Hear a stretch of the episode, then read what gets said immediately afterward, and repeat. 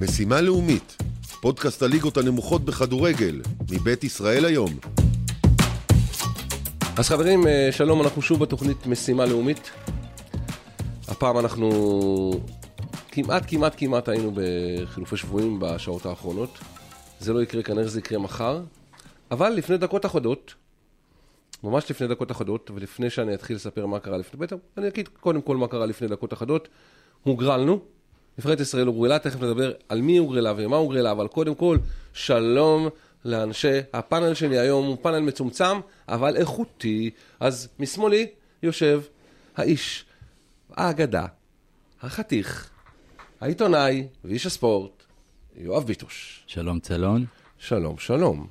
ואחריו, הצ'ייסר שלנו, אלון נמרודי. שלום לך, שלום לכולם. אז מה שלומכם? מה שלומך, נתחיל איתך הצעיר שבחבורה. שלומי, בסדר. עוד שבוע עבר. נבחרת, ליגה לאומית, הרבה מאוד עבר עלינו בשבוע הזה. נדבר הרבה על זה תכף. נדבר על זה, ובכללי, בסדר גמור. אוקיי, ואצלך אדון הוותיק שבחבורה? כמו כולם, השבוע הוא שבוע קשה עדיין. במיוחד הקטע עם החטופים. את מי יביאו, את מי לא יביאו. בדיוק. כן יביאו, לא יביאו. אבל בוא לא נשבור את זה, בוא נתחיל מהנבחרת שהוגרלה. אז היא הוגרלה נגד איסלנד, אבל לפני שנגיד איסלנד, בוא נדבר על... נבחרת יצאה למלחמה ספורטיבית על 12 נקודות. עשתה 4 נקודות בקמפיין הזה של ה-12 נקודות האלה.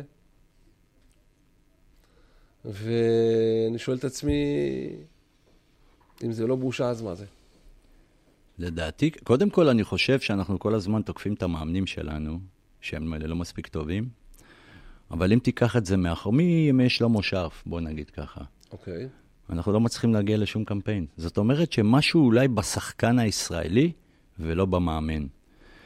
מאוד התאכזבתי לראות את נבחרת ישראל, שכבר דיברנו על רומניה ודיברנו על שוויץ, אנחנו לא מסוגלים לנצח את קוסובו. אני רוצה להגיד לך משהו, לא עשינו נקודות, לא נגד רומניה. זה מה שאמרתי.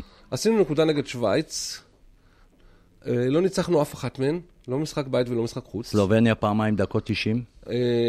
הקמפיינים הקודמים, כן. עשינו נקודות נגד נבחרת בלרוס, שהיא נבחרת... סליחה, בלרוס. ממש חלשה. זה הנקודות שעשינו בבית הזה, אם נסתכל על הבית הזה באופן עמוק. ותרשה לי לחלוק עליך רגע אחד ולשבור את ההגל לבחור הצעיר שבחבורה ולהגיד לו,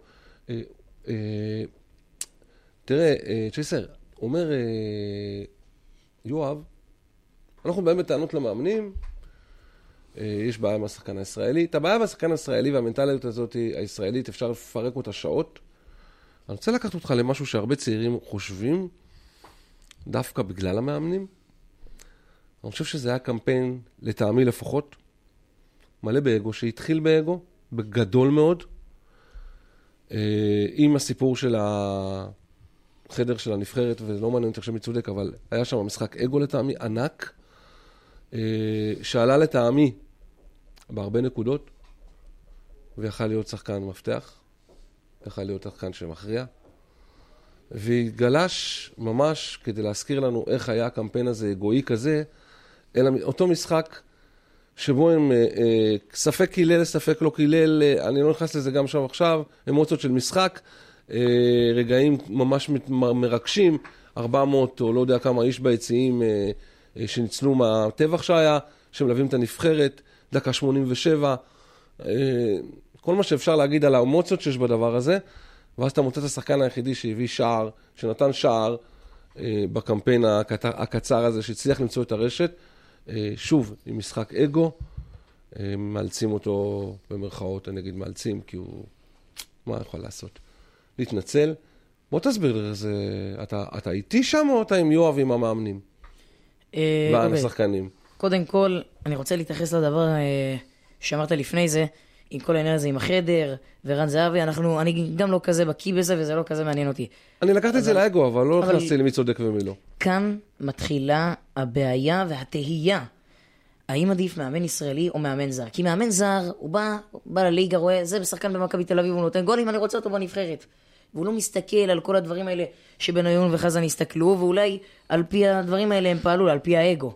האגו זה מה שהניע אותם, ככה לפחות אני חושב. אבל רגע אחד.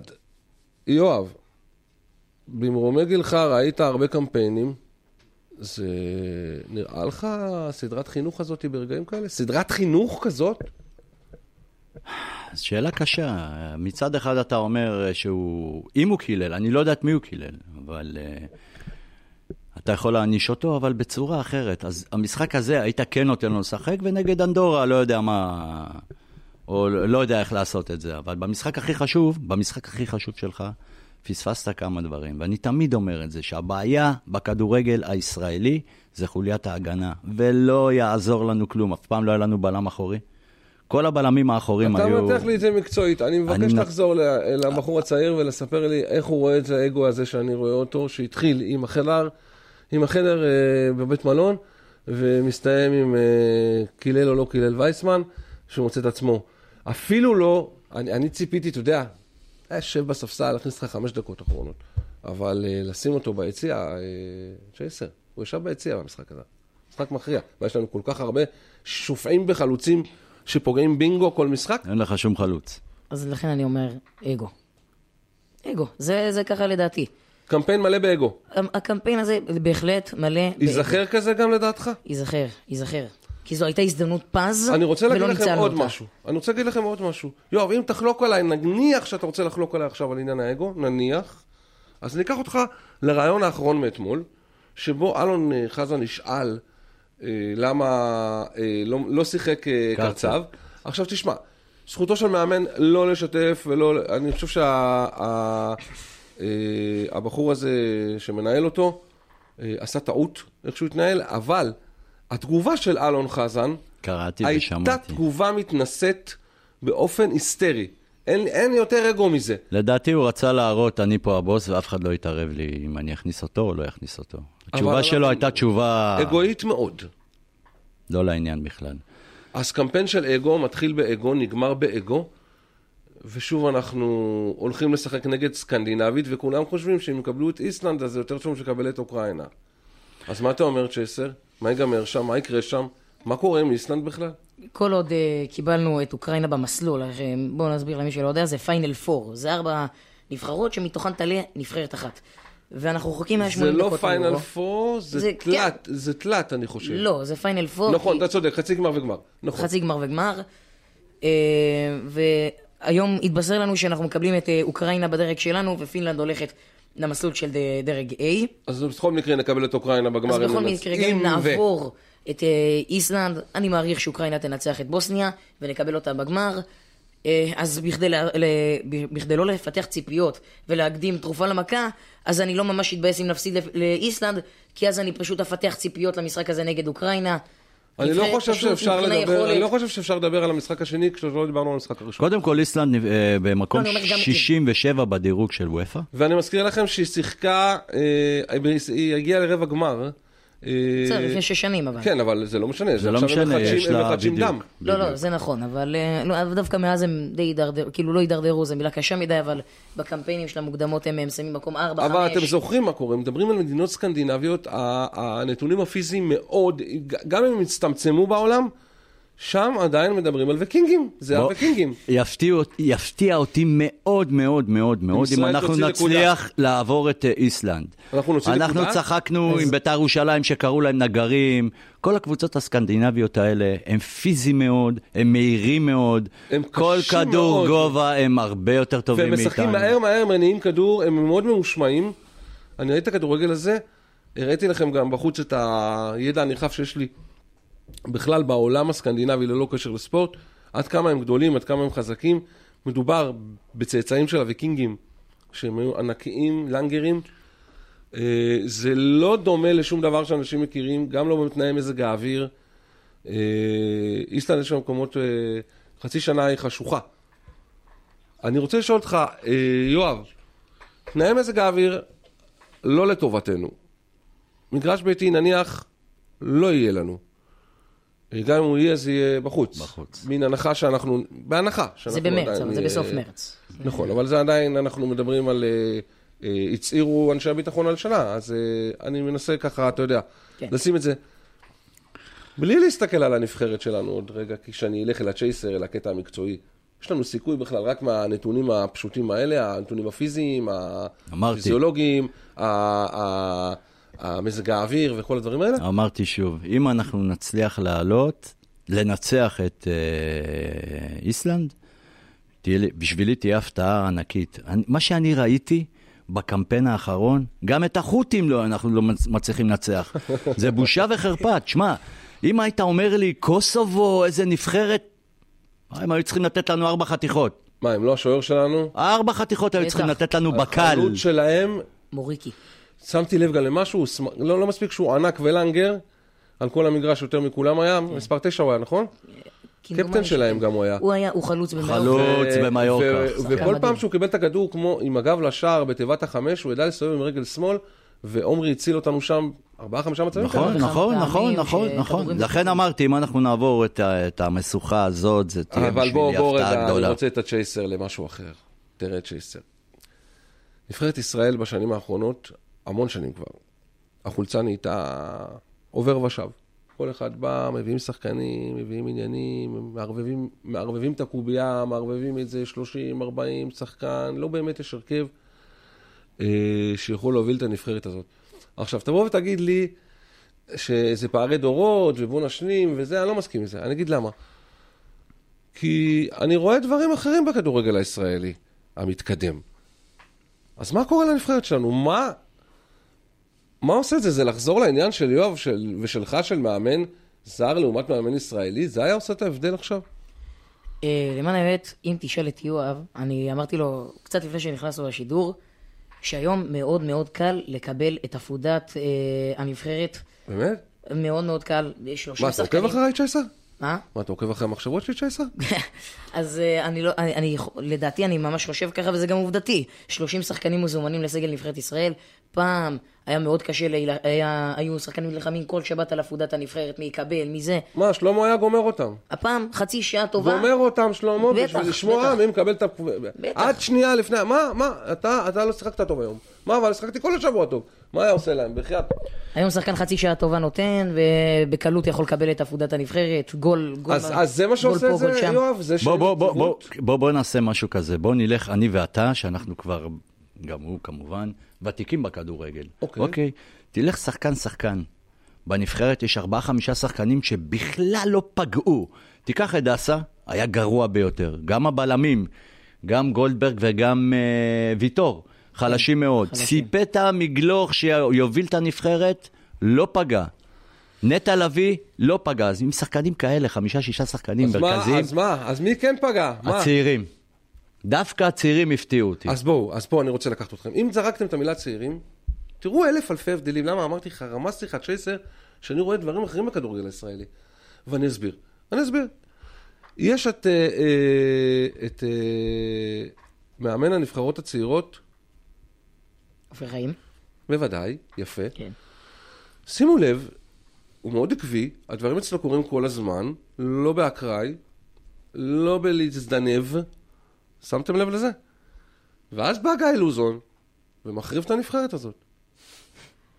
ממש ככה. שהוא נותן לו את זה ליד. ושוב הוא מכין לו נבחרת כזאת. הם הוציאו נקודה בכלל לא. אותו גיא לוזון. לא, אבל אתה רוצה שתראו את הקטע. הוא לקח את הקבוצה שלו, וחירב אותה, ואחר כך שוב הוא הביא לו קבוצה של מקום ראשון, ושוב הוא חירב אותה. מה קורה? למה המאמן... אני באמת, אני חושב שצריך לתת לאופיר חיים להוביל עשור לפחות את כל החברים שהוא גידל. מה אתה אומר, יואב? אני גם בדעה הזאת, אני גם לא מבין, אני תמיד טעיתי, מדוע גיא לוזון מאמן נבחרת. אין לו שום רזומה. מה טעית? אל תגיד שטעית, יש פה בן 14 שרגיד לך בדיוק את הסיבה. בוא, תסביר ליואב בן ה-60 את הסיבה. אני לא בטוח שזו הסיבה. יש שם... יש שם... הבן של ולא האח של. יכול להיות מאוד שהבן, אבל עוד פעם, אנחנו מבלבלים את הכל, כי אנחנו לא יודעים האם מאמן זר יכול להצליח בנבחרת ולא הצליחו, וזה לא משנה אם צעירה או בוגרת. יש בעיה לשחקן הישראלי.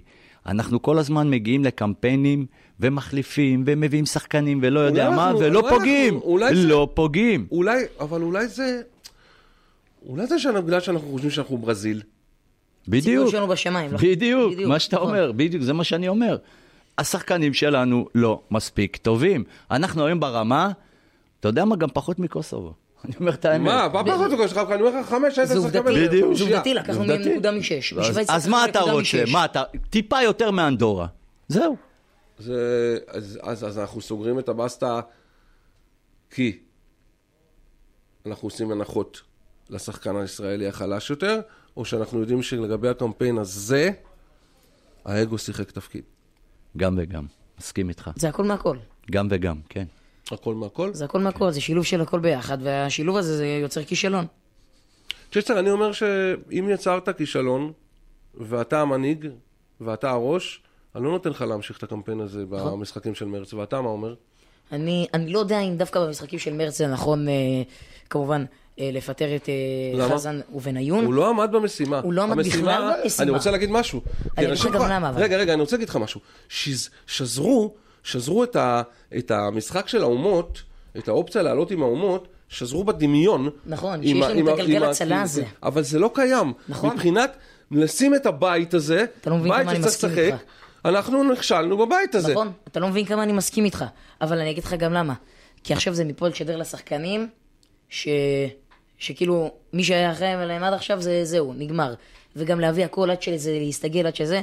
אבל מה שבוודאות אני יכול להבטיח לך, גם אם הם ממשיכים למרץ למשחקי הפלי אוף, בקמפיין המוקדמות מונדיאל 26, בוודאי שהם לא צריכים להישאר, לא בניון ולא אדון חזן. גם אם הם עולים? אני פשוט חושב שהם לא יעלו, סליחה, אבל אני פשוט... לא, אני רוצה לשאול למה, אני אגיד לך למה אני שואל... זה מאוד מאוד תיאורטי. לא, אני רוצה, אני... ברור לי שמבחינה... רגע. גם אם הם עולים, כן. הם כי הם נכשלו. ברור לי שבמבחינה מתמטית, אני מבין את מה שאתה אומר, את כל הספקולציה, שישראל אין לה סיכוי. אבל אני אומר תיאורטית, בהנחה, שהם העלו אותנו לזה, האם זה מה שאנחנו צריכים?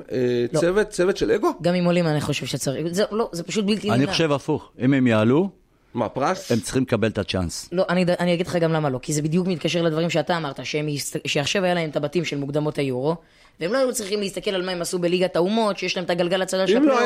אם לא היה את הליגת האומות הזה, ליגת האומות הזה זה המצאה של עכשיו. והיא לא הייתה קיימת. בהנחה שהיא לא קיימת, אתה עכשיו בבית. כן, בדיוק. פשוט קיבלת עוד שני משחקים, בהנחה שתנצח אחד. כן, וזה שתי נבחרות שהן שוויוניות איתנו ואף יותר. אז זה נדמה לי שאם אנחנו מגיעים למסקנה שהם לא צריכים להמשיך, האשמה כולה עליהם והם צריכים להניח את המפתחות כבר עכשיו. כבר עכשיו, אלון, אני אומר לך, למרות שאתה אומר שיהיה בלגן ולא יהיה טוב, תשמע, שני משחקים, תביא בן אדם... אני שאל אותך שאלה צלון. את מי היית לוקח מאמן נבחרת ישראל היום? רק את אופיר חיים. רק את אופיר חיים. אני אומר לך חד משמעית, האיש הזה גידל את הילדים האלה, יש לו איתם שפה אחרת, הוא מבין אותם, הוא קורא אותם, הוא יודע באיזה מצב נתון הם נמצאים, וזה הוכיח את עצמו, תשמע. זה הוכיח את עצמו. אני אומר שאם באמת חזן ובניון לא ימשיכו, אין בכלל ספק שאופיר צריך להיות מאמן הנבחרת, ועם הילדים הצעירים האלה... אבל לא לקמפיין. לא לקמפיין. אני הייתי נותן לאופיר להיות מאמן על של הנבחרות. ממש, אין מה לעשות. תלווה גם את הילדים, תלווה את הנוער, כמו שעשית עד עכשיו, ושיהיה זה קור היתוך, שזה הבוס בסוף.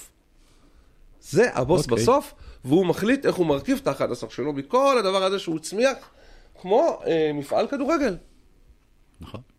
מה אתה אומר, צ'ייסה? אני לגמרי מסכים איתך. אם חזן ישים את המפתחות, ויחד איתו גם אני מקווה שיוסי בניון, אז הראשון מהישראלים שצריך להגיע, זה אופיר חיים. למרות שיש אבל ואבל גדול, אם וכאשר דבר כזה הוא ריאלי, הייתי שמח גם לראות את ברק בכר מאמן נבחרת. רוני לוי טוען שגם לא מגיע. כן.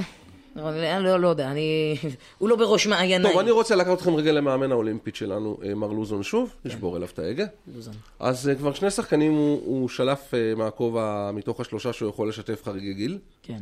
את מי הוא שלף? הוא שלף את השוער דניאל פרץ.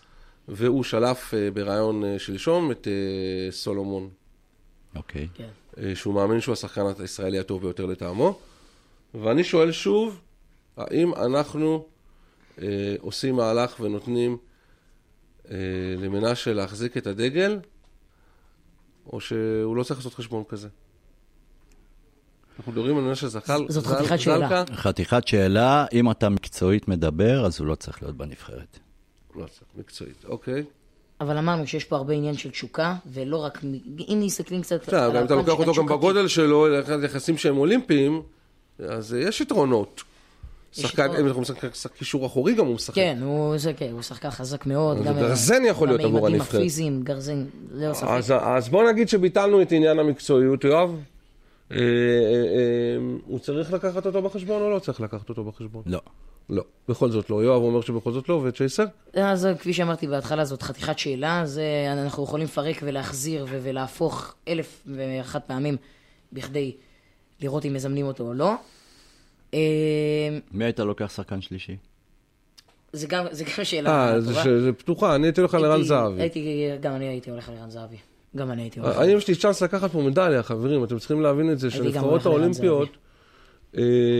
ברובם לא משקיעות בתחום הזה, למעט אלה שמגדלות כמו צרפת, יש להם בית ספר, יש להם אקדמיה לכדורגל. אם לא זהבי הייתי הולך על הבדה. על מי? הבדה, ליאל הבדה. כן, הקיצוני הימני. אבל הבעיה, אתה מדבר רק על התקפה, אבל אתם מבינים, אתם מדברים רק על התקפה, מה אתם שוכחים ש... רגע, אז מה, אתה יודע מה יואב? אני רוצה להתקיל אותך. אתה אמרת לי, יש חלוצה נבחרת, כתבת לי ביום ההולדת שלך ביום 5 על תורג'מן. נכון. אז מה, הוא לא... אתה שם את הבדע לפניו? אבל הוא לא נראה לי חריגי. תורג'מן יכול לשחק. הוא יכול לשחק? אוקיי. זה 21 ומטה, נכון? כן. לא, זה לפי שנתון. זה לא אין ומטה. זה נולדת התאריך, נולדת המתאריך. אני חושב שהוא כן יכול לשחק. אני גם חושב. צריך לברר את זה, אבל אם כן, אז... וההצעה, אתה דרך אגב, דור תורג'מן, ההצעה האחרונה של קבוצה רוסית עליו, 3.5 מיליון יורו. צ'סקה מוסקבה, הייתה עליו התעניינות גם מהליגה הגרמנית ומהליגה הצרפתית. אוקיי, בואו נשבור קצת הגה, אני רוצה קצת לדבר איתכם על דברים שקרו השבוע, דברים שקצת הליקו לי את המוח. בן בנימין שאיבד את רגלו במסיבה, שחקן כדורגל של צעירי טייבה. צעירי טייבה. בטייבה. מסתבר שהוא בתביעה חסרת תקדים איתם. יואב, מה מתרחש שם? הנהלה של צעירי טייבה לא שילמה לו את מה שהוא צריך לקבל משנה שעברה. יש שם חוב של 30,000 שקל, אם לא יותר. הוא ניסה להתקזז איתם, בינתיים הוא לא קיבל כלום, תהיה תביעה. אני חושב שכרגע... זאת אומרת ששלמים לו כבר כמה חודשים. כן, כרגע מה שכאילו, גם מצפונית, כל הסיפור הזה, ראשי טייבה, צעירי טייבה, עוד פעם נגיד, צריכים לשלם לו את זה עכשיו. לא עוד מחר ולא מחרתיים. עכשיו. אז מה אתה עושה עם בן אדם שאני הקשבתי לבעלים שהיה מאוד קר גם אני הקשבתי. ואמר, זה בטיפול משפטית ומה שייך לבית משפט. מה אני מערב פה רגשות? אתה מבין את הסיפור? מה עושים בצד הזה? בדיוק, בדיוק. לדעתי, צעירי טייבה פוגעים בעצמם. קודם כל, יש להם שם בעיות כספיות חמורות ביותר. אז איך הוא יכול להבטיח את הכסף שלו? אז בגלל זה הוא פנה לעורך דין, ואתה יודע מה? אני לא בטוח שהוא יקבל גם את הכסף.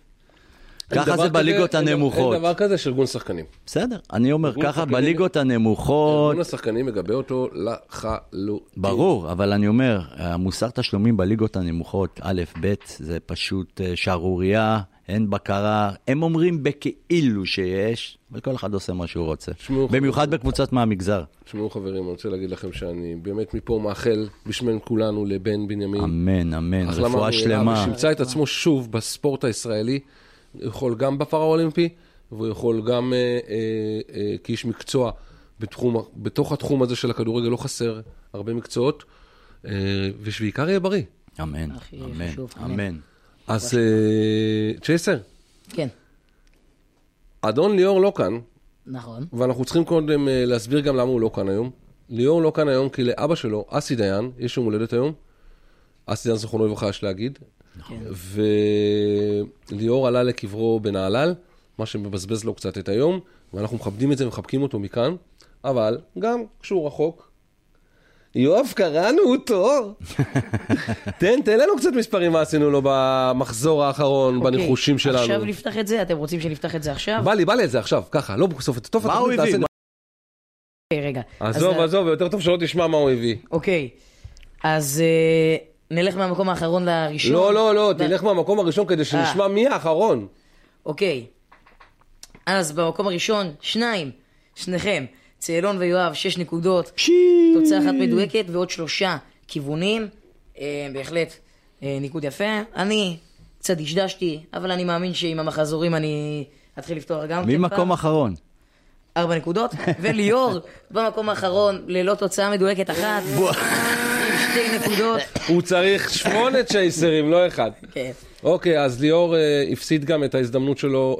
להשתתף השבוע. לא רק להשתתף השבוע, הוא הפסיד גם את ההזדמנות שלו להיות עצמוני. מרגע זה הוא יצטרך לנצח אותך עד 16 בעזרתנו, כי הוא פשוט לא מסוגל, אין מה לעשות. אנחנו תכף נחזור אל הסיפור הזה... יואב, ותכף אנחנו נחזור אל הסיפור הזה של כל מה שאנחנו מנחשים ולא מנחשים, אבל עכשיו קצת לקשקש איתך על דברים שאתמול בלילה רציתי לדבר איתך, ואתה אמרת לי שאתה עייף, אתה לא יכול ואין לך כוח ואולי מחר. שמע, היה אתמול בבית הדין של הכדורגל קבוצות נעמדו על דברים שהם עשו. עומד אדון הבעלים של ריינה ומסביר שבדם ורוח נפדת אל-אקצה, זה איננו פוליטי ואיננו מה שתרצה, כל הדברים האלה שבגללה מגיע להם עונש. דרך אגב, ניסיתי לתפוס אותו ואין מענה. אנחנו יודעים ומכירים קבוצות מהמגזר שמגיעים, וכל הזמן את הדבר הזה, ומפה זה מתחיל... דו-קרב בין האוהדים. אבל המשפט רגע, הזה יואב, לא יואב. צריך להיות בכדורגל, יואב, נקודה. יואב, אני רוצה לחדד רגע משהו כדי להיות הגון. כמו שאמר, אני צריך, כי הוא לא פה, היושב ראש של ריינה, וכמו שהוא אמר, אני צטט אותו, אמר, זה הרבה יותר רגיש במשחקים עם בית"ר ירושלים, כי הם צועקים, הר הבית בידינו, וזו התשובה כאילו, התשובה הערבית. אוקיי, בטח שלא בתקופה הזאת, שיש רגע, פה סערת רגשות לאנשים. אבל זה לא היה בתקופה הזאת, זה מה שהוא טוען, אני רוצה שתבין, יושב ראש ריינה טוען שזה היה בספטמבר, כשהיה כדורגל ועוד לא היינו מלחמה, ועכשיו הם מועמדים לדין, ונכון לכרגע, שופטים אותו בגלל המצב לחומרה. אוקיי, אז אני אומר שוב, הכל בגלל המצב כרגע.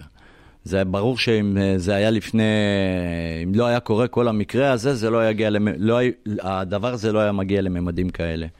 אבל גם בית"ר ירושלים, הר הבית בידינו, וגם הקהל מהמגזר, חייב להבין שאנחנו באים לשחק כדורגל, לא באים למלחמה. ופה זה מלחמה. נכון מאוד. בין האוהדים, מיותר לחלוטין. כדורגל נטו ונקי, זה הנאה של כולנו. אני חושב שאתם יודעים, כשאנחנו מסתכלים על הנבחרת, אם כבר יואב ככה לקח את זה לשם, כדורגל נקי על הקהל, ביום שנלמד תרבות כדורגל בתוך העצים, נגיע גם להישגים בתוך המגרש. מסכים איתך 1,000,000%, משפט ענק. אני רואה את זה כשאני נוסע, כשאני מבלה, כשאני רואה את זה בטלוויזיה גם, אבל כשאני נוסע למדינות אחרות, לא רק בתחום הכדורגל יואב, תרבות הספורט היא משהו מאוד מאוד מאוד חשוב בכל מדינה שמכבדת את עצמה. אני אהבתי מאוד את המשפט שאמרת, ואני אומר שוב, ברגע שנדע לעשות את הדבר הזה, והמתקנים החדשים שיש לנו בארץ... הכל יש, רק אין תרבות. בדיוק, אין תרבות כדורגל. אין תרבות ספורט בכלל, אני חושב. ואני מדבר ספציפית כרגע על... אני אגיד לך למה אני אומר את זה בכלל, אני חושב. כי... תראה, גם לקוסובו אין תרבות כדורגל וספורט. למה? כל קבוצה... בעולם, כל נבחרת בעולם יודעת, כשיש אימנון של הנבחרת השנייה, זה סופר כבוד לעמוד ולכבד. אין דבר כזה לשרוק בוז באימנון, זה בושה לשרוק בוז באימנון, זה מראה שלא הבינו בכלל את רעיון הספורט, כי הספורט הוא מאחד. האם אתה מסכים, אלון? מסכים איתך ב100%, מסכים בכל מילה, נהנה לשמוע אותך גם. אז מה אתה אומר, יואב? תשמע, גם אנחנו שבאים לפה נבחרות, אנחנו שורקים להם בוז, אל תשכח את זה. לכן אני אומר, ואנחנו מביישים את עצמנו. בדיוק. לכן אני אומר, ולכמה לקחתי אותך.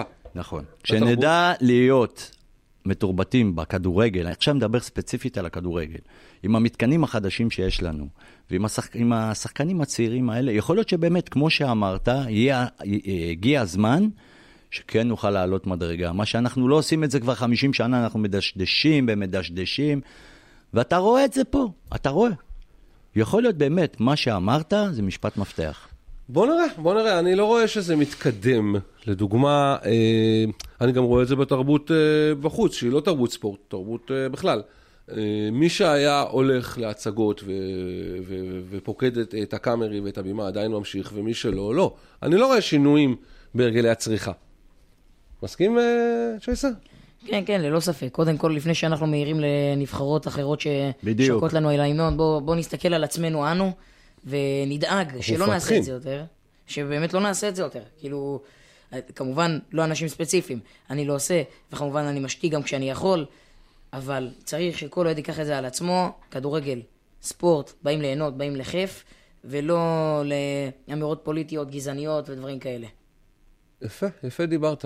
שמעתם שמילן הייתה על הכוונת על מסי? כן. ממש. וואלה. לא הלך. לא קרה. אז ברזיל וארגנטינה נפגשו. כן. במוקדמות המונדיאל. מאומת אלוהים הייתה שם. כן, מאומה. והיה שם קרבות ביציעים. מסי ניסה לשכנע את חבר שלו לרדת מהמגרש. הם גם ירדו. המשחק התחיל באיחור של חצי שעה. בסופו של עניין, ארגנטינה ניצחה 1-0 את ברזיל, ועושה רושם יואב שכבר 30 שנה ברזיל היא סתם נבחרת אירופאית עלובה, ולא הברזיל שכולם מחכים לה. איזה 30 שנה? כולם מדברים על הנבחרת ההיא הרוקדת של פלה וסוקרטס, ואני לא מבין איך אף אחד לא שם לב שככל שהשנים התקדמו, היא הפכה להיות קבוצה אפורה, אירופאית, חסרת כישרון, וגם אלה שצומחים אצלה, לא בדיוק מצליחים להביא את עצמם לביטוי בנבחרת. אני חושב ששנות הזוהר של ברזיל, שאנחנו זכינו לראות, זה 70-80, אם תיקח את התקופה של פלה, אבל זה היה כדורגל. או שתיקח את סוקרטס, כמו שאתה אומר, וזיקו, והם היו רוקדים על המגרש, ומשהו בכדורגל הברזילאי בשנים האחרון, שחצני ועצלני. אין שם שחקנים שעובדים, ואתה רואה, אם אתה זוכר שהיה משחק עם גרמניה, 7-1 נגמר. שברו אותם. אתה רואה שמשהו במנטליות של השחקן הברזילאי השתנה לרעה, ואני לא אתפלא גם אם יהיו בעוד כמה שנים, או לא יודע מה, שהם לא יעלו גם מהבית הדרום אמריקאי. אני חושב שהנבחרת, תראו, מסורת קשה לשבור. נכון.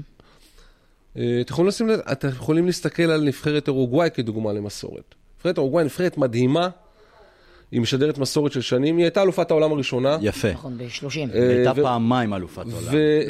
ואני רוצה להגיד לך, אלון, אתה לא יודע, אבל הברזילאים גם אז היו אותם שחצנים, עד כדי שחצנים, שכשהם הפסידו לברזיל, שברזיל הפסידה להם את הגביע, במרקנה, מול 200,000 צופים, אנשים תלו את עצמם, וקפצו מהגגות, וקפצו מיציעים, והתאבדו מהבושה, כי מרוב שהם היו, בטוחים שזה בקיש שלהם. אז ההבדל בין הנבחרת של אורוגוואי לברזיל, זה עוד פעם החוסן והמנטליות. אין שם כוכבים גדולים כמו שיש בברזיל. אבל היו להם, היו שנים שהיו להם. לא, אני מדבר על התקופה עכשיו, אבל אתה רואה נבחרת מסודרת מאוד מאוד פיזית, מאוד מאוד פיזית.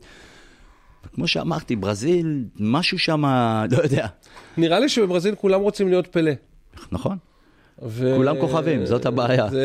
פלה יש רק אחד. אתה יודע, צ'ייסר, אני לא יודע אם אתה יודע, אבל פלה מרוב שהוא היה גדול, הוא יותר גדול ממסי, באמת. מרוב שהוא היה גדול, הממשלה בברזיל הפכה אותו לנכס לאומי. זאת אומרת, אסור לו לצאת מהמדינה, והוא מכניס, זה הייתה מדינת צבא. עד כדי כך הוא היה גדול. נכון. אז דיברנו על נבחרת ברזיל, דיברנו על נבחרת ארגנטינה, ודיברנו גם על נבחרת ישראל. ועכשיו בואו נחזור על נבחרת שלנו. אז איסלנד ושמיסלנד וקיסלנד עולים או לא עולים? לא. אז אני אגיד, אמרת איסלנד 16 רבע גמר יורו, למה אנחנו צריכים ללכת על נתונים מהעבר, לא כזה רחוק אבל עדיין רחוק? לפני שנה היינו איתם בבתים בליגת האומות, בסמי עופר עשינו נגדם תיקו 1 ובחוץ עשינו נגדם תיקו 2. אנחנו נבחרות די שוויוניות גם להם. מוקדמות היורו הזה עבר לא טוב בכלל, עם הפסדים, נראה לי סיימו מקום רביעי או חמישי בבית, אנחנו נבחרות די שוויוניות ברמה, אבל גם אם ננצח, וזה לא סיכוי כזה מופרך, אני חושב שאנחנו ניפול בגמר וניפול בענק נגד האוקראינים. אז לא נעלה ליורו. ניפול בענק. אמרנו שזה, אני אמרתי בכל אופן, שזה מאוד מאוד מאוד מאוד מאוד יפתיע אותי אם נעלה. זאת תהיה הפתעה ענקית. היום חבר שלי אמר לי, אני חייב לשתף, שכשנבחרת ישראל מגיעה כאנדרדוג, אז אנחנו הרבה יותר טובים מאשר שאנחנו מגיעים כפייבוריט. אתם מסכימים איתי? אנחנו חייבים להגיע כאנדרדוג כל משחק, כי רק ככה אנחנו ננצח. כשאנחנו מגיעים ככה עם הראש מורם וכמו טווסים, אנחנו אוכלים אותה בסוף. יואב, קח אותי לנושא אחר, ככה... אני נושא של הליגה הלאומית. חבר'ה, הליגה שלנו, חזרנו לליגה שלנו, יום שישי היו משחקים ללא קהל, אתה שומע את השריקות של השופט 500 מטר מהמגרש, אז קודם כל, אז קודם כל בואו, אם כבר אנחנו נדבר קצת על משחקים שהיו, על תוצאות שהיו בהם, התגעגענו לכדורגל, הכדורגל געגע לעצמו, והיו לא מעט שערים, אנחנו זה הצ'ייסר והנוכי, התארחנו ביום שישי הזה בביתו של ליאור דיין. יש לנו חוויות משם, אבל אנחנו לא נספר אותם עכשיו, אנחנו חכה שליאור יהיה כאן. אני חושב שההפסד בגלל החתול. שנוכל לפתוח עליו, רק חתול, היה שם ארנב. אתה לא יודע מה היה, היה לנו, באמת, אנחנו ממש נמנעים מלא לדבר על זה עכשיו, כדי לשמור לליאור את זכות ההתגוננות על מה שקרה. אבל בואו נדבר קצת על כדורגל. אז בני יהודה הפסידה 4-3 במשחק שבדרך כלל גיורא שפיגל היה קורא לו קומדיה של טעויות. ספר לי קצת, צ'ייסר, איזה מין תחושה זאת, להיות צ'ייסר, רודף, כל המשחק. נכון, רודף ויפה, אהבתי את המשחק מילים. נכון, לא כיף לספוג גול, זה מחזיר אותי לפלייאוף עליון של שנה שעברה, זה מחזיר אותי לגביע הטוטו של השנה, חוטפים גול דקה 50-60 ורודפים, וזה בכלל לא צריך להיות. יש השם בהפסד הזה, אתה רוצה שאני אגיד את השם הזה? בבקשה. ההפסד של מאמן בלבד. בלבד. תסביר. קודם כל זה התחיל, נדבר קצת טקטית, אני שנייה רק נוגע בטקטית, התחיל עם המערך שהוא בכלל לא טוב, הבלם של הנוער, ג'ונתן, שעלה לבוגרים השנה, שנה שעברה לכאורה, נפצע, ומה שאדון עומר פרץ עשה, זה לקח את סתיו ישראלי, שהוא בכלל ראינו איך הוא מצוין כמגן, ואיך הוא פחות טוב כבלם. שם אותו בלם, ומעלה את עידן רטה, הרכש החדש. הזמין לעצמו התקפות. לימין ימין, למגן ימין, כן. כאילו, ואני אומר, יש לך שני בלמים על הספסל, אחד בשם יוגב לרמן, בלם מאוד מנוסה בליגה הלאומית, השני תמיר חיימוביץ'. מאיפה? הגיע מכפר קאסם, היה ברעננה, קריית שמונה, בלם עם משחק רגל מצוין ומאוד אחראי. הבאת אותו לפני חודש. בתחילת החלון הבאת את תמיר חיימוביץ', בלם שהשתקע שיחק בהפועל הרצליה, כמעט העלה אותה ליגה. נראה לי הבלם המצטיין של ליגה א'. הוא הבן של זאב חיימוביץ'? הבן של השופט חיימוביץ'. באמת? שופט הכדורגל חיימוביץ', כן. ושני בלמים מצוינים, ואתה שם את סתיו ישראלי, שאנחנו רואים עד כמה הוא שחקן קו מצוין, אתה שם אותו בלם, חוזר על הטעות הזאת שעשית בגביע הטוטו, ונגד כפר סבא במחזור הראשון. ומקבל את אותה תוצאה. מקבל את אותה תוצאה. 3 שערים, 4 שערים, חטפנו את זה כבר בגביע הטוטו. אני לא מבין, מה, כאילו המאמן רואה, האוהדים, אני יכול להגיד לך מאוהדים, האוהדים רואים את מה שהמאמן לא רואה, והמאמן הוא איש המקצוע. אוקיי, אז תגיד לי יואב, אתה, זה לא פעם ראשונה העונה, ואני יכול לציין את זה, כי יש לי את זה בראש כמו מחשב, שבני יהודה עושה 3 שערים, בין אם במשחק בית ובין אם במשחק חוץ, ויוצאת ללא נקודות. עוד פעם אני אומר, ואני חוזר על דברים שאמרנו, שיש קבוצות שהפגרה הזאת במרכאות, עשתה להם לא טוב, ואני מקווה מאוד שזה לא יהיה לבני יהודה, כי זה כדור שלג, וקבוצות אחרות שהיו חלשות, פתאום משחקות כדורגל, אקו 4 שערים בחוץ, כאילו, וואו.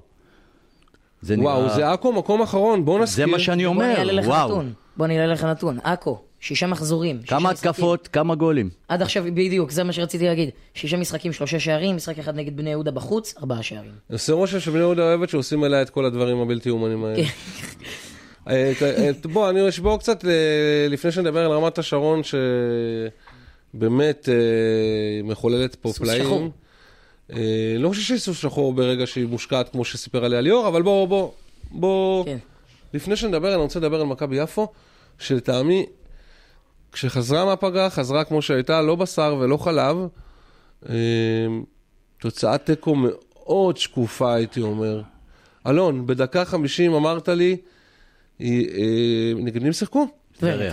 אמרת לי, טבריה מובילים, ואמרתי לך, יפו, ישבו. יצאנו מהבית של דיין, אמרת לי, יפו, ישבו, אחד אחד. זה היה שקוף, זה היה על הקיר. כן, כן, זה היה תיקו. יש משהו ביפו, בוא נשמע את הפרשן של ענייני יפו, מה יש ביפו שגורם לנו? עוד פעם, הקבוצה הזאת היא קבוצת פרווה. סליחה שאני אומר את זה, לא לפה ולא לפה. השוער הראשון לא עלה, ואלון תכף יסביר למה הוא לא עלה. המשחק של יפו מאוד מאוד שבלוני, משחק הגנה חלש מאוד, ודיברנו על הבעלם הזה 10 פעמים כבר, ונמשיך לדבר על זה. אני לא מאשים אותו, שוב, ילד בן 19, שמים אותו בלי ניסיון, בתור בעלם ראשון. חלק מהאוהדים אומרים שיש הסכם דקות עם מכבי פתח תקווה, ואני לא קונה את זה. טירוף, אל תקשיבו לאוהדים, זה כמו פייק. אני לא קונה את הדבר הזה. אוהדים זה פייק, אוהדים זה אומר לזה, אומר לו באוזן, אתה מכיר את זה? יש משחק שאני מלמד, הייתי מלמד, באימון מנטלי, כיצד אפשר לסמוך ולא לסמוך על קבוצה. ומה קורה באמת ברגעים שלא פותחים דברים בצורה נורמטיבית. אז יש מעגל כזה, נגיד, כמו שאנחנו חושבים פה בשולחן, של כמה, קצת יותר אנשים, ואחד אומר, אני אומר למישהו באוזן, כשהייתי צעיר, שיחקתי בכדור. וזה עובר מאוזן לאוזן, כשזה מגיע לאחרון, זה נשמע אבא שלי, עלה בטלפון שבור. אז אתם מבינים את הסיפור הזה? כן, אנחנו מבינים, ואני אומר שממדו, יכול להיות שבאמת...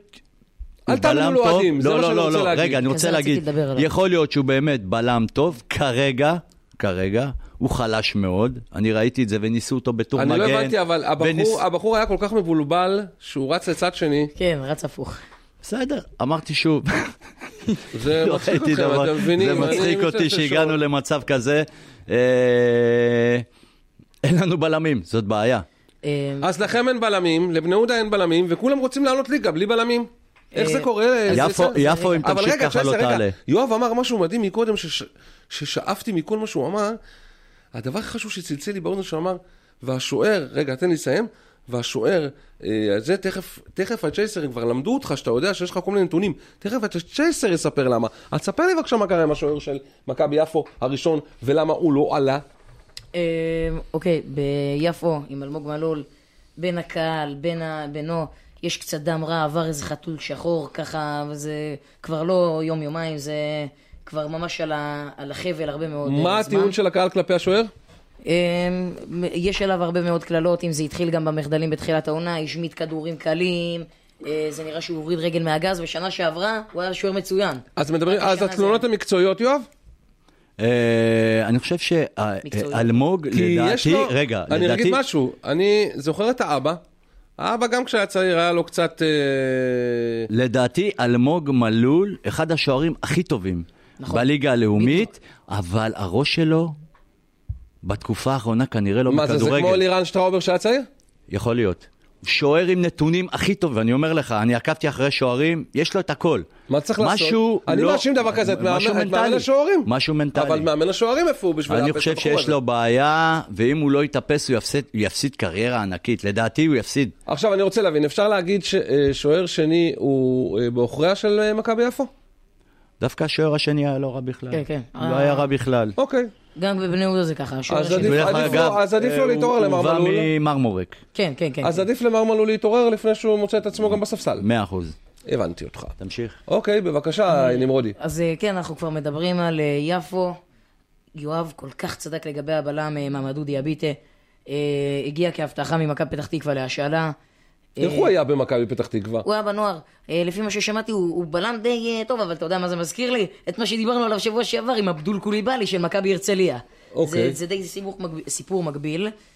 של בחור שפשוט הוא צעיר לדיים ו... שפשוט צעיר בכדי להכיל טעויות, להכיל כללות, להכיל דקות מגרש. וזה מתפרק. להכיל אוהדים. וזה מתפרק, ואני מקווה מאוד שהוא לא עתיד להיות עוד בלם ושהוא ישתקם. אבל ביפו, בלי שום קשר לגול עצמי, מתחילת העונה, עוד במחזור שני נגד נוף הגליל, כשהוא איבד ככה ברגליים, ואל חסן קייטה סנטגול, אני כבר ראיתי שיש איזה משהו קצת כבד ומסורבל בבלם הזה, ומי כמונו יודע כמה חשובים הזרים בליגה הלאומית, 3 זרים. 100%. ולא רק שהוא לא מפגין יכולת טובה, גם לבזבז אותו על זר, זה בכלל כבר צריך לראות מה עושים עם זה. אוקיי, אני רוצה לקחת אתכם לקבוצה שאני בתחילת העונה אמרתי לכם שיש לה מגרש ביתי, בסיס גדול מאוד ורחב, בעל הבית ששרוף עליה ואין לה שום דבר בעיר חוץ מכדורגל, ואמרתי לכם שהיא הפייבוריטית שלי, קריית שמונה, זוכרים? לעליית ליגה. כן, כן. האם אתם מסכימים שהיא כבר התייצבה והיא אכן פייבוריטית? היא אכן פייבוריטית. זה... אכן פייבוריטית. אז מה נשאר לנו אחרי שהיא פייבוריטית? אם נשאר לנו עוד מקום לעוד עולה אחת. אז בוא נדבר על העולה הזאת. בוא נדבר על רמת השרון של ליאור. יש רמת השרון. אני רוצה להתחיל איתך שייסר. רמת שרון. טוב, רגע. קודם כל בואו לא נכתיר עוד את קריית שמונה עולה. היא כן ממש במשחק, אבל היא עוד עולה. ואותה רמת שרון של ליאור, ניצחה אותה בתחילת העונה. אוקיי, אבל תחילת העונה, אתה יודע. ניצחה אותה, וזה היה הפסד של קריית שמונה, דקה 90. היה שם דברים גדולים. אז כן, רמת שרון, היא ללא ספק, הסוס השחור, אני יכול להגיד לך מראש שזה מגוחך, כשדיברתי עם חברים שלי, אמרתי, רמת השרון וראשון לציון יורדות ליגה. רגע, אני רוצה להבין יואב. ורמת השרון. הוא קורא להם, הצ'ייסר קורא להם סוס שחור. האם אתה מסכים עם זה כאחד שיודע כמה העירייה הזאת משקיעה בקבוצה הזאת לקרוא? רוחברגר. זה סוס שחור, לזה קוראים סוס שחור לדעתך? אני רוצה להבין. כי הציפיות לא היו כאלה גבוהות השנה מרמת השרון. אני גם רוצה לדבר על קבוצה שמקבילה לה, אותו דבר זה נוף הגליל. נכון. שאף אחד שנה שעברה כי ניצלה בדקה האחרונה, ועכשיו היא רצה לעלייה. אז... אבל צ'ייסר אמר שהיא, אני זוכר, שהיא נוף הגליל, היא הסוס השחור שתהיה פה, והיא בינתיים מתקרבת. ועם 5 אבל חבר'ה, שנייה, זאת ליגה משוגעת לגמרי. יכול להיות שקריית שמונה תהיה עכשיו מקום ראשון, עם רמת השרון, ומחזורים לקראת הסוף, הכל מתהפך. ראינו שנה שעברה, יפה הייתה בינואר מקום ראשון, איפה נגמרה. מסכים, מי שרוצה עולה, ומי שבסוף לא רוצה לא עולה. ותודה, אני אתן לך איך זה משפיע עליי. אני, פעמיים כבר, בבני יהודה, כשהם עלו לפלייאוף מחזור אחרון, 2 עונות רצופות, אמרתי, תודה אלוהים. שלא ירדתי לפלייאוף תחתון. לא, תודה אלוהים, לא ירדנו לליגה א'. כן, אבל עוד הפעם, תבין, זה טראומה של קבוצה, אבל לא בגלל זה. אתה אמרת את זה, אני אגיד לך משהו. זה הלוואי מה שאמרת עכשיו, אוקיי? אבל בבסיס של הדברים, אתה אמרת את זה, כי אתה היית בתקופה של הולכים אל הלא נודע, קבוצה שעוברת מידי בעלים, לידי מי, לאן, ואז אתה יכול להיקבר פתאום, ולמצוא את עצמך גם בליגה ג' כן. עם איזה צ'ק שחזר. כן, זה קרה עם נס ציונה. נס ציונה הייתה קבוצה נורמטיבית, שימי תבור היה מתחזק אותה לפני הרבה שנים, לא מעט כסף. הייתי בגילך, הייתי מסתכל מהבית של שימי תבור עם האבילה שלו, יכול לראות את המגרש של נס ציונה ולראות את המשחק. וכששימי פחות, היה בימים פחות טובים והתגלגלה למקומות אחרים ולא יכל לתמוך, כי הוא רק תמך, הוא לא היה בעלים... אתה יודע, כן. כמו שהיום, הייתי בגילך, עוד לא היה דברים כאלה. נכון. וחזר להם צ'קל אחד של 5,000 או 500 שקל, גרושים. שכל קבוצה אחרת שזה חוזר לה, אתה מקבל את הערכה, וראו זה נס ציונה, שמו לה גרזן, עד היום לא חוזרת. ולהרבה קבוצות עשו את זה, גם מכבי יפו זה מה שקרה לה בעצם. יפו היו חייבים המון כספים, הם לא מדברים פה על 500 ומיליונים. אבל זה כתוצאה מהאנשים שעשו קומבינות על הקבוצה. אנשים שלקחו כסף... ממש, לקחו כסף והם עשו דברים מזויים והם פירקו, ואתה יודע מה, אני אומר, ברוך השם שיש לנו קבוצה שמנוהלת היום הכי מסודר בעולם. זה פחת, להגיע למכבי יפו. נכון, בדיוק, מלהיות שמשון. לא מלרדת ליגה, הבנת אותי. יפה. מה אתה אומר על המשחק הרצליה, עפולה?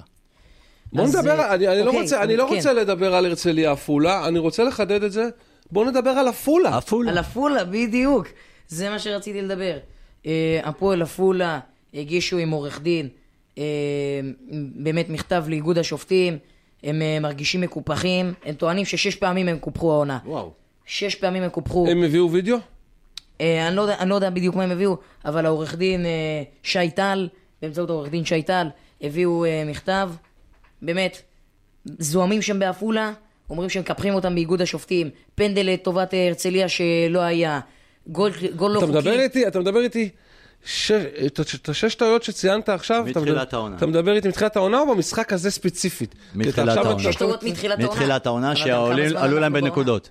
שעלו להם בנקודות, שעלו להם בשערים. יואב, אתה מאמין שהם מקפחים אותם? ממש לא, הם שיחקו נגד יפו, הם טוענים שם שהיה גול שלא צריך להיות. אבל לא קשור לזה. הם קיבלו 5, אז מה קיפוח? אני לא חושב, אני לא קשור לזה, אני חושב שכאילו, יש שופט שיש לו איזה עניין עם הקבוצה הזאת. יש תמיד בליגות האלה, בדיוק, זה מתקזז, פעם אחת אתה מקבל, פעם אחת אתה לא מקבל. זה לא רמה, השופטים הם לא ברמה של ליגת העל. נכון. אבל אולי, אבל אתה יודע מה ניסו שעה שעברה? בוא אני אגיד לך רגע משהו, אם אנחנו כבר גולשים לעניין השופטים. אוקיי. ניסו להביא שופטים מליגת העל לליגה לאומית, המחדלים לא ירדו. היו יותר גרועים. יותר גרועים משופטי ליגת העל. אז למה? יואב, למה? תקשיב, הגיע שופט, אני ראיתי כמה משחקים שופטים של ליגת העל בליגה לאומית. בואו, הוא אמר משפט רחם עכשיו עד 16. הוא אמר זה עבר, הם התחילו לסמוך על עבר, הם לא רואים, הם לא מסתכלים. נכון, אבל הם באים, חביבי, אתה כמו טווסים עם אגו, אתה מסתכל על השופט, אומר מי זה? זה שופט של ליגת העל, עם טעויות הימין והשמאל. באנגליה קוראים לו הפוסק, לא יכול לדבר, זה כמו שופט בבית משפט. יכול להיות שבאמת צריך לעשות דבר גם בליגה לאומית. אם אתם כבר אומרים שהליגה הלאומית היא ליגה מקצוענית, תעשו גם ור בליגה לאומית, מה קרה? אני בכך חושב שאנחנו צריכים לשנות את כל מבנה הליגה הלאומית ולהחזיר אותה שוב לימים שהיא גדולה ורחבה כדי לחסות עוד מקומות בארץ כדי שיהיו חשופים לכדורגל ואנחנו נחשף לעוד כישרונות ושאנחנו ניתן שמה את הביטוי לשחקנים צעירים בלי זרים. אוקיי, אני רק רוצה לי... מה אתה אומר? מה זה אוקיי? לא, אני מסכים איתך ב100%. אני רק רציתי שנייה להגיד לך את הטעויות שם. מה אני צורך? לא, הבחור הזה... אני פה מנהל תוכנית והבחור הזה מדפדף אותי. לא. אני מסכים איתך ב100%. הליגה הזאת... חלקת את יואב מים. אוקיי. אני רק רוצה... גם אתה צריך מים. ראית? לא לקחת מים בהתחלה, תראה אני הלכה את האדום. בכל הסדר, הנה. כן. אוקיי. התלונות. במחזור הראשון נגד מכבי יפו פסל השופט שער חוקי של הקבוצה. במחזור השני נגד בני שפרעם נשרק פנדל לחובת הקבוצה שלא היה ולא נברא. במחזור החמישי נגד הפועל קריית שמונה בפירוק אושר שער לקריית שמונה לאחר השתלטות השחקן עם היד. במחזור השישי נגד טבריה נגעו שחקני טבריה. בוא'נה, זה קטטוני, זה יכול... אני עכשיו יושב עם כל קבוצה בליגה הזאת, אני אביא לך 6 תלונות כאלה ממשחק. מסכים איתך. אין בעיה, אני רק רוצה להגיד לך את הזעם של הפועל עפולה, הם באמת מאמינים בזה, הם קופחו כל המשחקים. סבבה, יש לי שכן שמאמין בבודה. הפועל עפולה. הוא מאמין בזה. אז זה השפיע עליהם מבחינה מקצועית על המגרש. יש לי גם בשכנה ממולי. היא מאמינה בזה של המחשפים האלה של זה... מה אתה רוצה שנגיד לך? עפולה מעומדת לרדת ליגה, נקודה. ואם הם יתחילו עכשיו בלבל את המוח עם הדברים האלה, אם זה ימשיך ככה, אם זה מה שהם יתעסקו איתו, הם ירדו ליגה. נכון? ללא ספק. אוקיי, אז בואו, אני כבר לוחצים עליי מההפקה לסגור קופה, אז אני רוצה בבקשה לפתוח את רשימת המשחקים. את רשימת המשחקים, בבקשה. חלק אהוב עלינו. טוב, רשימת המשחקים, אופה, בני יהודה לאירופה. קדימה. טוב. משחק ראשון מה? משחק ראשון, קרב תחתית, בפרדס, הסקציה, מארחים את עפולה, שתי קבוצות אינטרסטו גדול מאוד. מאוד מעניין. אז אוקיי, דיברנו עכשיו על עפולה, יואב, דיברנו על עפולה, ועכשיו אנחנו מדברים על סקציה נס ציונה. נס ציונה מנצחת, 1-0. קראת את מחשבותיי, 1-0 לנס ציונה, דיברנו גם על נס ציונה על פעם, דיברנו על עפולה עכשיו, ויש לנו פה קרב תחתית לוהט, המנצחת, תוביל דרך מאוד מאוד גדולה קדימה. אז אני פה מתחייב שעפולה עם הבחיינות שלה תקבל מתנה, ועושה 1-0. וואו. 1-0. דרך אגב שיכולנו לציין סקציה נס ציונה מאוד חלשה. גם אל תתחיל עכשיו. אוקיי. משחק הבא. טוב, צודק. עכו, שממרומה, שהייתה בתחתית, עולה ככה מעלה עם ניצחון גדול על בני יהודה. כן. מארחת את הפועל ראשון לציון של יובל נאים המפורקת, בית סטדיון עכו מאושר, כמה זמן יובל נאים מאמנת ראשון לציון? חצי עונה, כאילו הגיע בערך בסביבות הפלייאוף, לאחר נוסבאום. טוב, מה אתה אומר? אני רוצה לשמוע קודם כל אותך. ראשון, 1-0. אתה קראת את המחשבות שלי, הלאה, קדימה, אלון. ראשון הולכת להפסיד את המשחק הזה, 3-1 לעכו. התקפה מצוינת. אוקיי, לא חשבתי על זה לרגע מקודם, נכון? הם פירקו את בני יהודה, אבל בני יהודה אין לה הגנה. ויובל נאים זה הגנה. לראשון לציון אין קבוצה. ואני בכל זאת אומר ש... 1-0 לראשון לציון. 1-0. אני חושב שהשחקנים של יובל נאים, אחרי משבר גדול מאוד, מתי שיצטרכו לקחת נקודות. מי שלא יודע, על המאזינים שלנו שלא יודעים, מי שהם שלא יודע, הנכדה של שלום שרף היא אחיינית של יובל נאים, ואני חושב שהשחקנים יעלו לשחק בשבילו באמת באמת הפעם. אוקיי, ממשיכים. אוקיי, קרב הצמרת, אולי גם קרב המפתיעות, הדרבי של ליאור, קרב האהובות שלו, עירוני ניר רמת השרון, מארחת את בני יהודה. וואי, כמה דיברנו על זה. ברמת השרון. אז המשחק ברמת השרון, זה ללא קהל, זה לא משנה הרבה. מגרש קטן. מגרש קטן, אבל בני יהודה היא קבוצה של מגרשים קטנים, זה בסדר. יואב, מה את השיקולים האלה? תעשה את השיקולים המקצועיים ביותר. אתה יודע מה, אני הולך על משהו פסיכי. 3-1 בני יהודה. הלוואי. אוקיי, צ'ייסר? אני חייב רגע ללכת לפנה של הועד. זה משחק שבני יהודה זה ממש לא אותו לחדול. אם הם מפסידים, אולי מבחינה תיאורטית עדיין יש את הסיכוי, אבל זה כדור שלג שמצטבר ומצטבר, ועם טעויות של עומר פרץ זה כבר התקוטטות של האוהדים וגוף ניהולי. אסור לבני יהודה להפסיד את זה. אבל עדיין, אוכן בויים, השחקנים כל כך ממושמעים, השוער כזה מצוין, כל הקבוצה פשוט מתפעלת, 2-1 לרמת שרון. 2-1 לרמת השרון. בכאב אני אומר את זה. אוקיי. וגם כי אני אנטי נחס. אז אני מתלבט פה, בין 3-3 משוגע, כשבני יהודה תצליח לחזור ממנו, לבין 3-2 לרמת השרון, אני אלחם 3-2 לרמת השרון בשביל הנחס. תדעי מה. אוקיי, מועדון ספורט כפר קסם, מארחים בעיצוב המושבה את הפועל רמת גן. אוקיי, זה משחק חם רצח יואב. איקס. מה זה איקס? 1-1. מה אתה נמצא פה בטוטו? 1-1. 1-1, אוקיי. 1-1, קדימה. גם כן איקס, אבל תיקו מאופס, נטול שערים, גם כן תופס. פועל רמת גן, כפר קסם, במושבה לרמת גן. רמת גן אוהבת מגרשים טובים, היא רוצה לשחק על דשא טוב, היא אוהבת את זה. 3-1 לרמת גן. 3-1 לרמת גן, אוקיי, המשחק החמישי והאחרון של יום שישי, עירוני קריית שמונה מארחת את הפועל כפר סבא באצטדיון נתניה, באצטדיון הביתי הזמני. עוד הפעם, עירוני קריית שמונה נגד? הפועל כפר סבא של השום. של שום. אוקיי. אני הולך על הפתעה ענקית. 1-0 כפר סבא. 2-0 קלאסי לקריית שמונה, פשוט ממשיכים לדהור קדימה. 4-0 קריית שמונה. זה כבר לפריד, כי כפר סבא הסופית. כן, קדימה. הלאה. נעבור למשחקי יום שני, הפועל אום אל-פחם באצטדיון אל סלאם, מארחת את יפו. בבקשה, יואב. 2-0 אום אל-פחם. 1-0 אום אל-פחם. 2-2. מכבי הרצליה, גם כן באצטדיון נתניה, מארחת את הפועל נוף הגליל הלוהטת. מכבי הרצליה, את נוף הגליל. אוקיי, יואב. 1-0 הרצליה. מה זה? חשבתי שאני אתן פה את ההפתעה, כי אני גם נותן פה את ההפתעה. כן, כן. 1-1. וואלה. כן. 4-0. נוף הגליל. הלאה. אוקיי, המשחק האחרון. עירוני טבריה, מארחת את בני שפרעם, גם כן, קרב צפוניות מעניין מאוד. יואב. 1-0 טבריה. 2-1 לטבריה. 3-2 לטבריה. זה המשחק האחרון? זה המשחק האחרון. איך אנחנו אוהבים את זה? אז חבר'ה, אז לפני כמה דקות, כמו שאמרנו, זה כבר לפני כמעט שעה, הוגרלנו נגד איסלנד. נגד איסלנד. בתקווה לטוב. אנחנו נמצאים ביום חמישי היום. כן. תכף שבת, תכף החלפת שבועים ראשונים. בעזרת השם. ככל הנראה ביום שישי, שזה מחר בבוקר, אנחנו נחזיק אצבעות לכולם. אנחנו נקווה שנקבל את כולם בסופו של דבר מריאים ושלמים. אמן, אמן, אמן. אני רוצה להגיד תודה רבה לך יואב שהיית איתנו היום. תודה צלון. תודה לך צ'ייסר שהיית איתנו היום. תודה לך, תודה לכולם. אז אנחנו היינו כאן, אני הייתי צלון, שבת שלום. שבת מבורכת. ניפגש בשבוע הבא, יאללה ביי. משימה לאומית, פודקאסט הליגות הנמוכות בכדורגל, מבית ישראל היום.